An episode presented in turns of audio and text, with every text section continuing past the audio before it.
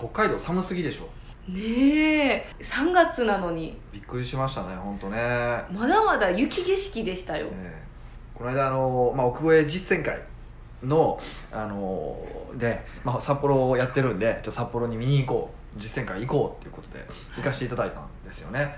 でまあ僕も悪いんですよ。あのなんか天気予報とか何も見ずに行ったんででだからもうこっち春やったじゃないですか。そうですね。ちょっとちょっとねなんかまた最近寒なってますけどあの春だったんで全然もう春の格好ぐらいで行ったんですよ。まあそんな寒くてもまあタクシー乗ればいいかぐらいで行ったんですよ。でだからまあねいつも通りの裸足ファッションじゃないですか。裸足ファッション？まあ実際裸足じゃないですけどね、まあ、石田純一的なあれ足元で。でコートもまあ薄手のコートで行きまして、はい。えー着いたらまさかの3度、えー雪積もってるみたいなね寒かったでしょ？寒かったっすね。あれ本当にびっくりしましたね、そんな格好で来るとは思ってなかったんで、うん。もうええー、みたいいやなもう同じ日本と思ってバカにしてましたね。舐めてましたね。北海道なめたらダメですね。北海道も舐めてましたよ。舐め散らかしてましたよ本当。だから皆さんも北海道行く時は必ず天気予報をチェックした方がいいです北海道とあと沖縄ですよね。はちょっとやっぱりあの別次元の場所だなと思いましたよ、本当に。同じ日本とか思えなかったですね。いや本当そう。びっくりしましたね。うん。あの気をつけて。まあ多分東北とかもそんな感じなんでしょうけどね実際はね。僕東北あんま行かないんで分かんないんですけど、うん。多分東北とかも寒いんだと思うんですよね。もう寒い人たちはどう過ごしてるんですかね。いや別にコート着てるでしょ でも言ってたら札幌の人も言ってましたけどちょっとこの寒さは異常って言ってましたね。あのタイミングで、そうですね。3月末ぐらいですもんね。そうそうそう。もうびっくりやわと言ってましたけど。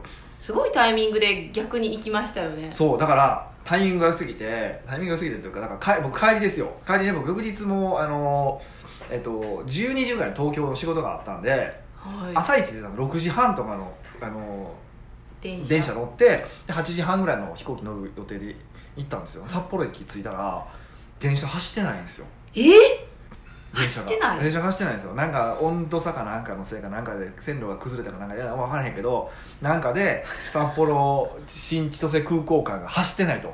40分ぐらいのところですよね。40分ぐらいかかるじゃない、はい。電車で。もうそれが走ってないと。どうするんですか？でもそしたらタクシー乗るじゃないですか。タクシーっていう手があったんです。私だったらもう次の便って思っちゃいました。え次の便もだってはずっと走ってなかったみたいだからねどれぐらいか分からへんけど。あそうなんあ同じ日帰ったんでしょ？はいお昼前は全然走ってあました。走ってたんや、はい。全然もう走ってなくて。でちゃんちゃんがタクシー行って。うーわ電車でしかも快速で40分の距離ですよ。そうそう1万5000円ぐらいしました無理。もう泣く泣くですよそんな。びっくりしましたよね。え。まあまあでもしゃあないから12時からやから乗りましたけど。でよく考えたら僕あれなんですよ。前札幌行った時もはい。空港からその時は空港から、えー、と札幌に出なあかんかったんですけどそそこもそこが一回止まったことがあって。えー、でその時もタクシーで行ったんですよそういえば。あんま僕ね札幌大丈夫くないと思うんですよね。そうですね今私も思いました。逆に言ったらそのタクシーの時間優雅に過ごせたからなんかはかどったんじゃないんですか？ずっと漫画読んでましたけどね。まあまあ漫画読む時間もねヒゲさんにとっては必要やから。ずーっと漫画読んでましたねなんか今さアプリで何個かあるんですけど24時間で1話読める漫画ってあるんです。知ってます？え知らないあるんですよ。なんかいろんな漫画があってその漫画を普通1巻ごととか買うじゃないですか。じゃなくて1話ごとに時間24時間待てば無料で読めるみたいなアプリがあって。でそれあのそういうの今朝見てたんですけど僕24個読んでるんですよね。24個読んで20 24漫画を24個の漫画を読んでるわけですよ。で1日1個ずつ進むわけだから、まあ、21日24話を読むわけですよ。えー、すごい24冊もだから同時並行で読んでる20そうそう同時並行でで読んでるってことなんですけど読んでてあの時間もったいないなと思いながらまた読んでるんですけどね。え逆にその、あの今日はここで終わりってなった時に、うわ見たいってならないんですか？あねほんまに見たいなと思う漫画はあの買います。で、まあ、有有料で買えるんですよそのアプリで。あそうなんです、ね、で僕そのアプリで買わずに AmazonKindle で買い直すんですけどねうん逆になんか真面目ですねそこは。なんかいやなんかいやなんかそういうアプリの会社ですぐ潰れる気しそうな気しません？ああそうなんですね。いやわかんないですけど。で Amazon ならまあまあ大丈夫じゃないですか。あおあんなに大きいまあ、よほどよほどじゃないけど潰れないと思うし。だからもうそれやったらあの Amazon で買おうと思って読んでないところからあの結構その本買ったりとかするんですよねへえ、まあその会社には悪いんですけどね。その会社のビジネスモデルからすればあのそれ買ってくれよって話なんですけど。もうなんか最悪な嫌なお客さんも僕ナンバーワン嫌な嫌嫌なお客さん。でもなんていうかそのいろんなところに管理ポイントあるの嫌なんですよ。こっちの漫画があってあっちの漫画があったってすると増えるとねある漫画読もうと思った時にどっちかわからなくなってアプリを間違えて開くのめっちゃ無駄でしょ時間。そうですね、そういうのを考えてやっぱりもうアマゾンにまとめた方が僕は一 Kindle にまとめた方がいいと思ってるから、うん。そういうのはまとめてるんですよ。うん。でも結構基本何でもそうなんですよね。管理ポイントなるべくまとめるっていう感じにしてて、もうメールは絶対 G メールだけでしか見ないとかあのファイルはここでこの、ね、ソフトしか使わないとか全部決めてるから。あそうなんですね、うん。えいろいろチャレンジしそうなんですけどあまりしないんですか？僕はまあ、まあ、チャレンジとか触ったりはしますよ触ったりはしますけどあのそれいいことなの全部それやっちゃいますからね。うーん。一つにまとめるポイントメリットは何なんですか？探しやすい。うん。もうそこにつきますよね。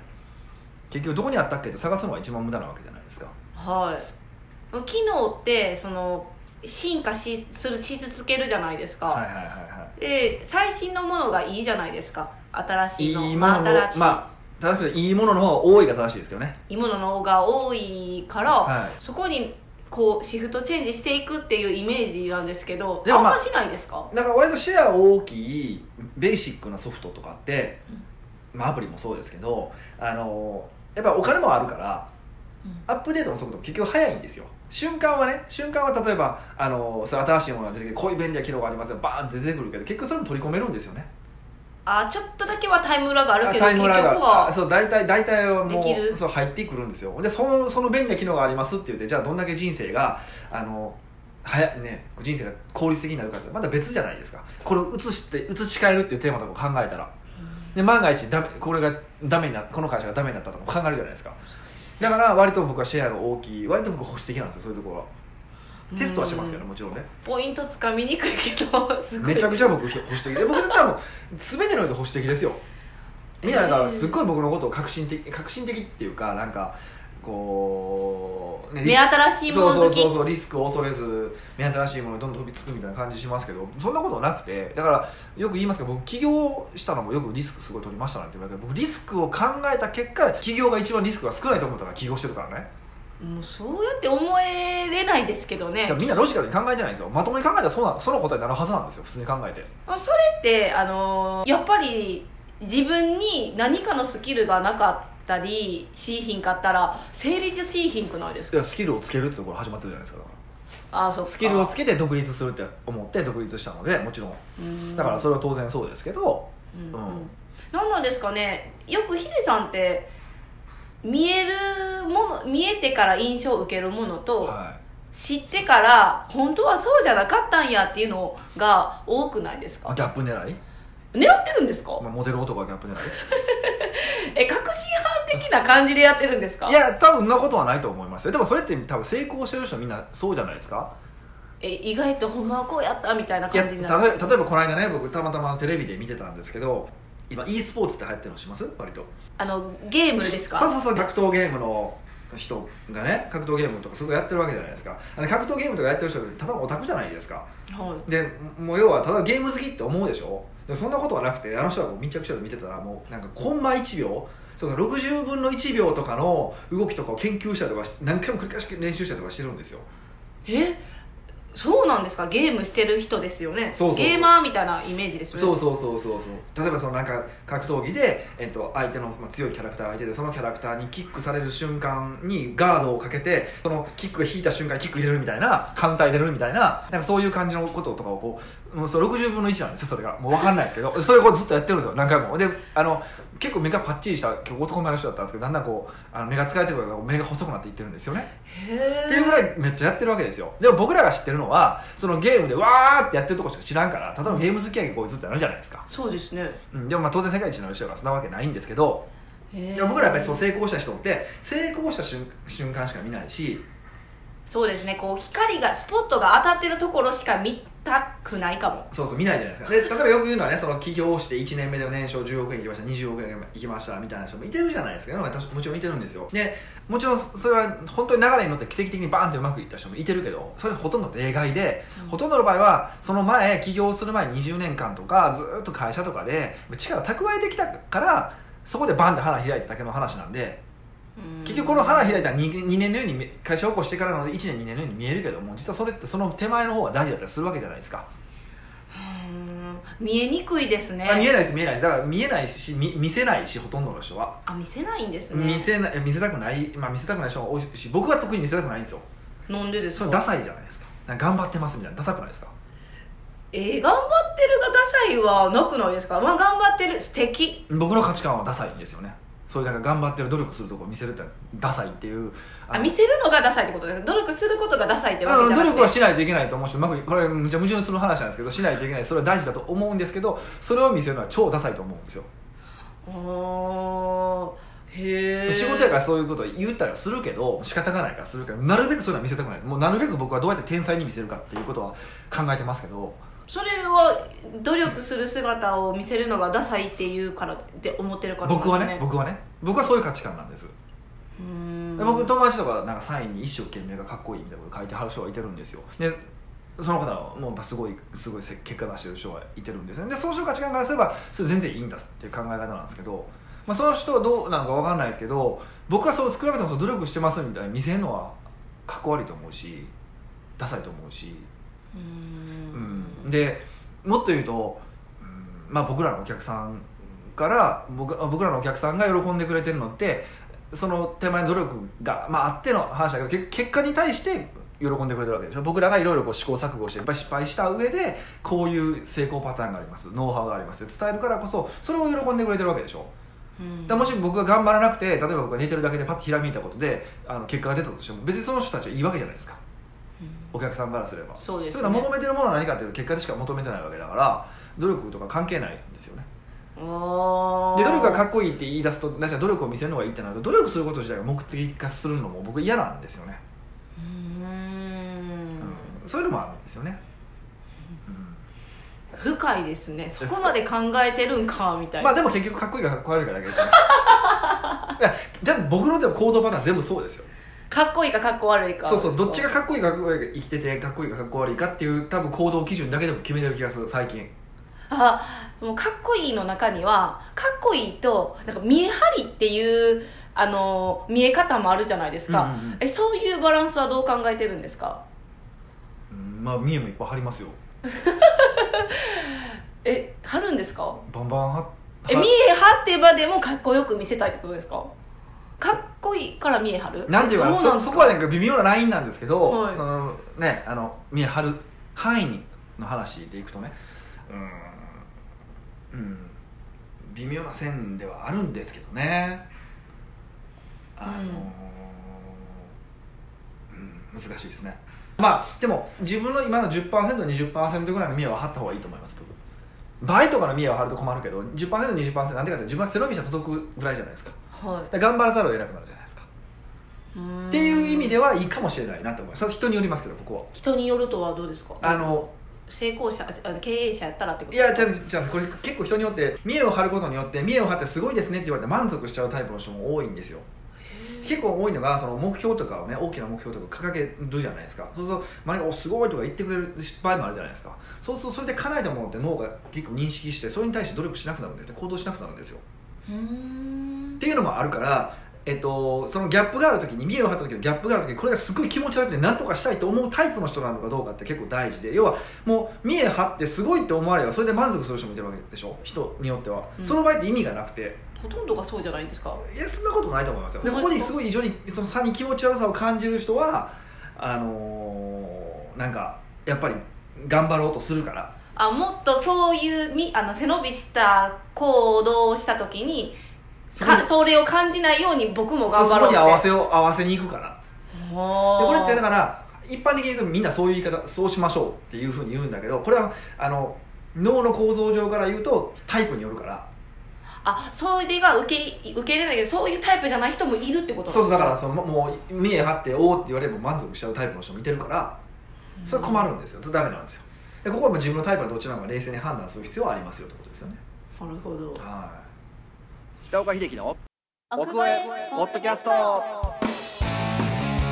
奥越えポッドキャストは仕事だけじゃない人生を味わい尽くしたい社長を応援します改めまして北岡です、ミカです。今日はですね、うん。スタッフの対応についてのご質問を取り上げました。ニックネーム川口の星になるさんです。はい。いつも楽しみに聞いております。はい。私は今3店舗の美容室を経営しております。ほスタッフ数も17名です。ううん。うまく利益も出ていて現場から少しずつ遠ざかり週休3日1日の仕事の時間も6時間ほどになってきました。うん。順調に社長業に専念できるようになってきました。なるほど。それに伴いスタッフ自身の売り上げも給料も随分高い給料ももらえるようになりました。うん。その中でも飛び抜けて一番高い売り上げを叩き出しているスタッフがいます。うん。この子が以前は売り上げを上げることに必死で仕事も楽しそうにしていたのですがある程度自分の売り上げも給料も満足したのかめっきりやる気がなくなってしまっています。うん。会社の中でのみんなでやらなくてはならない雑務などもいまいち参加度が低いです。うん。この子には副店長というポストを任せていますがちょっと他のスタッフへの影響も気になるようになってきました、うん。何度かこの子とも話し合いをして本人も分かってはいるけれどもどうしてもやる気が起きないと言われます。うんこのような場合北岡さんだったらどのように解決しますか？よろしくお願いします。なるほどね。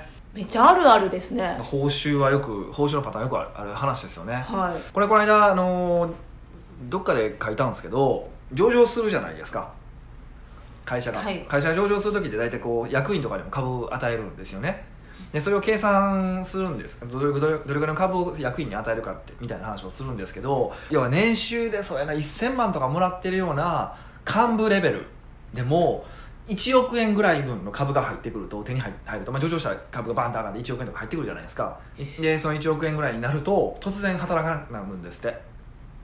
もう年収1000万の人が1億円の資産をいきなり手に入れる。えその現金をバンって、うん。まあ、現金ないしはそれに近しいものを得てしまうと働かなくなるんですって。でだからあの特に社長さんってすごいいい人が多いから儲かったらスタッフにどんどんお金あげようみたいなことを考える人といてるんですよ。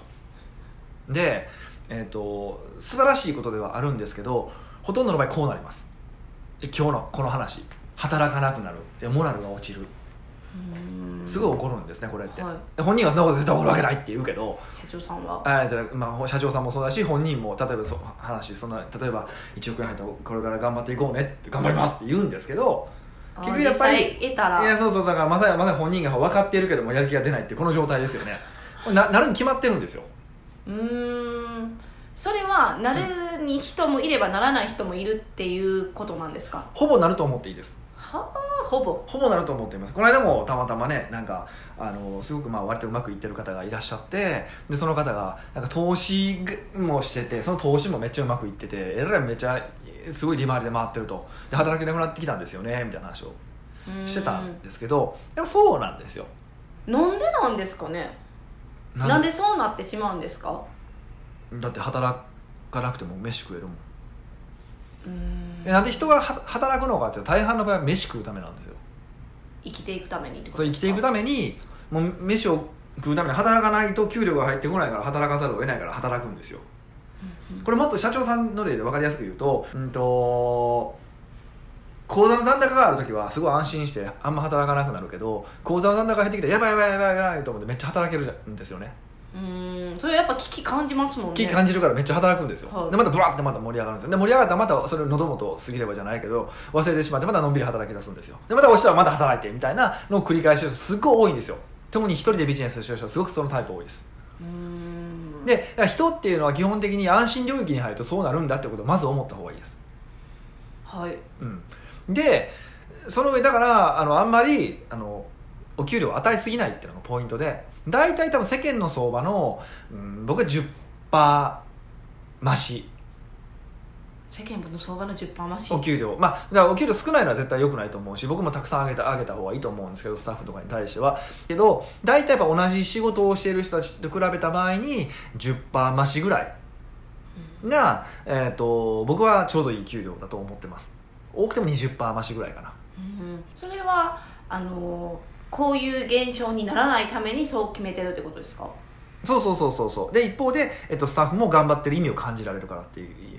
やっぱ10%多いってことは他の人よりもちゃんとで、まあ、要は評価してもらえてるっていう意味合いもあるわけじゃないですか。はい。っていうのもあるからで、まあ、もちろん生活がカツカツになりすぎるとそれはそれでまたいろいろ問題も起こるから10%増しぐらいっていうのが、まあ、ちょうど僕はいいんじゃないかなというふうに思っててだから10%増しぐらいに抑えておくのが正直いいと思います。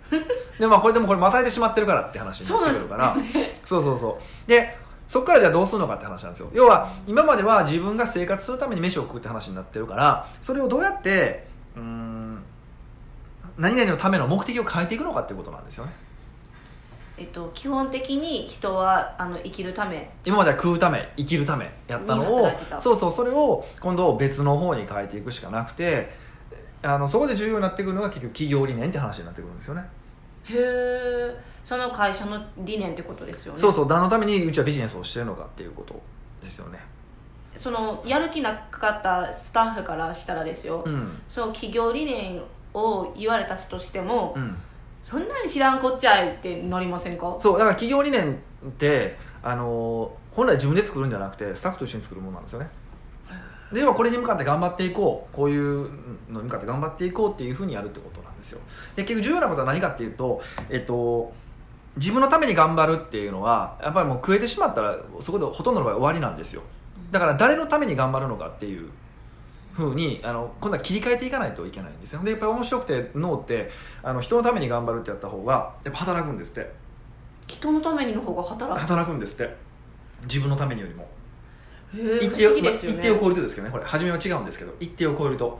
だからこの子はまさにこの副店長の子はまさにもう自分のためっていうのも無理になってしまってるのでいかに誰のために働かせるのかっていうことをちょっと考えた方がいいといいかなと思うんですよあじゃあその川口の星になるさんがその副店長さんとお話しして、うん。今までは自分のために頑張ってきたけどこれからは会社の理念のために頑張ろうみたいな感じで話を持っていくみたいな感じですか、まあそれで話をしていくのも大事なんだけどとはいえとはいえ、まあ、それではなかなか動かないんですよ。やっぱりそうですよね。うんそれだけ動くわけないんですよ。だからこれ重要なことは何かというと報酬制度の話になってくるんですよ。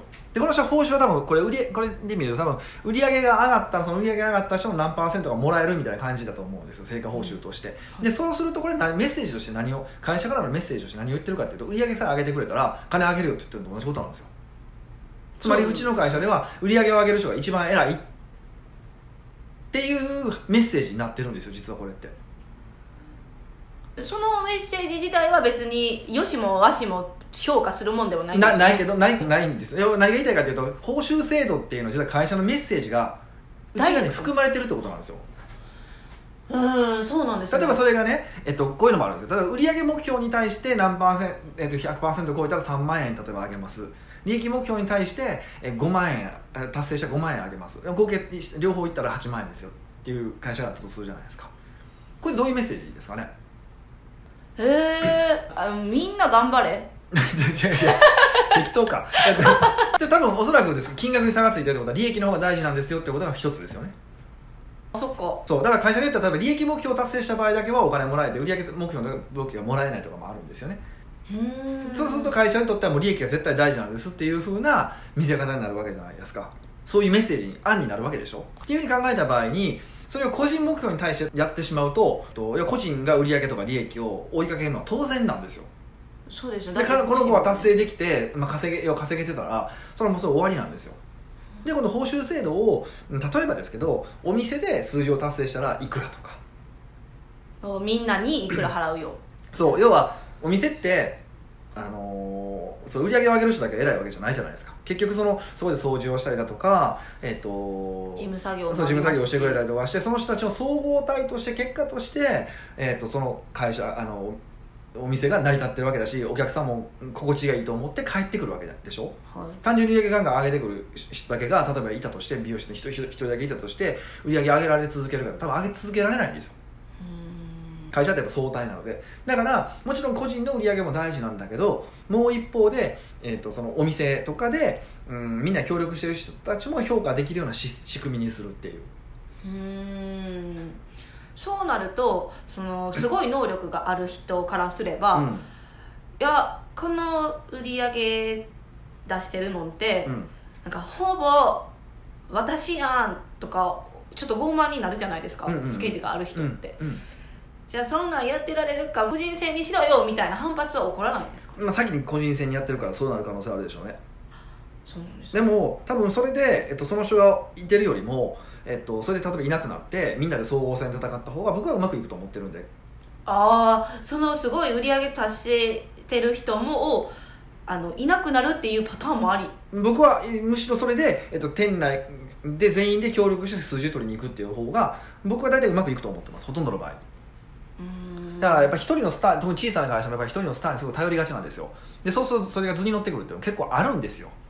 うん、そうですね。やっぱりこう認め認められてお客さんにも自分のスキルが認められて予約が殺到する売り上げもあるってなると、うんうんやっぱその思いますよね、うん。スターになっちゃいますよね、うん、でもそれってほんまはあの他の人との協力があってこそじゃないですか。実際は。そうですね。些細なことですけど、うん、でもやっぱ勘違いしちゃうんですよで勘違いする人はどこまでも勘違いしていくと店まで乱していくからそいつは売り上げ取れるけど後の人は売り上げ取れなくなってきてぐちゃぐちゃになっていくとかってやっぱよくあるんですよ。うん。で、まあ、美容師が一番分かりやすいですけど一人が上げられる売り上げって絶対限りがあるでしょ。だって肉体的にもう時間決まってるわけだから。はでしょ。だから例えばその人が、うん、例えば100売り上げ上げられるとするじゃないですか。はい。これまあいいんですけど例えば2人いて1人60上げてくれたら2人いれば120になるじゃないですかはい。で会社からすれば120なんですよ。うん、どっちが売り上げあるって言ったら120ですよね。120でしょ、まあ、もちろん粗利の問題とかはあるけどそこはあの、ままあ、簡単な話でいくとね。っていうことなのであの実は、まあ、あの一人一人なんて大したことなくてやっぱ総合体が強いのでどうやってチーム戦で戦うのかってことを考えた方がいいと思いますよってことですね。でそれは報酬まあ一番大きいのはやっぱ報酬制度。それがメッセージを発信してるわけだから。今の一人に対して上げるっていうのは、まあ、要は稼ぐやつが偉いってしまししてしまってるから増長させるし稼いお金稼ぐからやる気もなくなるしってことになるから。うん。事業を始める前の人やったらそれを考えてもらって、うん。こうやって始まってる人やったらこれはもう長期戦の感じですか、まあ、始まってっても、まあ、ちゃんと話し合ってあのこういうふうに考えてるからあのやっぱりお店みんなで盛り上げていいきたいからこういうふうに報酬制度を変えたいと思うってことをちゃんとそのことをちゃんと僕は話し合うべきだと思うし見て見ぬふりはできないじゃないですか。やっぱどっかでそこは腹は話さなあかん話で、うん。まあ、それでやめてしまったら仕方がないと思っていいと思うしうん。その瞬間痛いなと思うかもしれませんけど。めっちゃうーってなりますね。でも社長が多分ねこの人がやる気ないって見えてるってことは多分周りからしたらもっと見えてますよ。社長に見えてるってもうよほどじゃないですか。そうです組織でいくと。特にこれ何店舗か持ってる方でしょ。ってことはずっとその店に常駐してるわけじゃないじゃないですかそうですね。週休3日ですもんね。そう。それですら見えてるってことは多分もうスタッフから他の周りのスタッフからしたらこいつなんやねんボケって思われてると思いますよ。確かにそうですね。そうでしょ？思いますわ。そうそう。なんか腹立つ。協力仕方も雑になってくるわけそうそうそううそうそう。だからもう腐ったリンゴはもうそこはもう排除するしかなくて、うん。あの本当に腐りきってたらね。かもうその一回腹割って話して改心改心じゃないですね。なんていうかだからそういう賛同してくれるか。そういうそういう制度の仕組みに変えたりとかするっていうことですね。でもこれまたねでもあの救いがあるのは彼の場合はいや分かってるけどもやる気が出ないですって言ってるってことじゃないですか。正直ってことですか？ていうかいや彼はだからそこに自覚症状があるっていうことなので。はい。あ自覚しない人もいるんですね。で自覚がない人の方が多い。からもう俺は天才だみたいな感じになってしまってる人が多いわけだから自覚症状があるって観点で見たらまだまだこの人はまだ多分僕大丈夫だと思うんですよちゃんと腹を割って話する。でプラスあのどうやってうーんなんかこの子に対しがやる気に出るような目標を与えてあげる？それはお店の売り上げを上げていくっていうことだったりとかもうまあ副店長やってるんだったら僕店長にしてしまうってもいいと思うしーうん。あの独立支援とかもありちゃう。でもありだと思うしだから単純に自分の数字さえ上げればいいっていう状態じゃなくししていく。それが理念であったりとか、うん。あの報酬制度が一番多いと思う大きいと思うんですけど要はあの他の人のと協力しないとうまくいかないような目標に設定にしていくっていうのが僕大事だと思いますよ。川口の星になるさんもそれをちょっと一回自分で整理して、うん。副店長さんとお話ししていただければなと思います。そうですね。だからまあヒントとしてはあの会社のあお店のえー、あらり。お店のあらり。はぜひ開示してあげてほしいんですよ。お店全員で全員にですか？全員に開えそ示す。るんですれは普通のスタッフにも？そうそうそうするとそのあらりの何パーセントが、えっとあなたたちの、まあ、要は報酬の源泉ですよっていうふうに言えばやっぱそれをどうやってあらりを増やそうかって考えるじゃないですか。うんこれは一つの方法だと思います。ああくまでまあ一つの方法としてね、うんうん。そういう手もあるよってまあ、あるよってことはちょっとざっくりで覚えておいてもらうと、まあ、いいんじゃないかなというふうに思いますね。はい奥越えポッドキャストではいろんなご質問をお待ちしております。質問を採用された方には素敵なプレゼントを差し上げておりますので質問フォームよりお問い合わせください。はいというわけでまた来週お会いしましょう。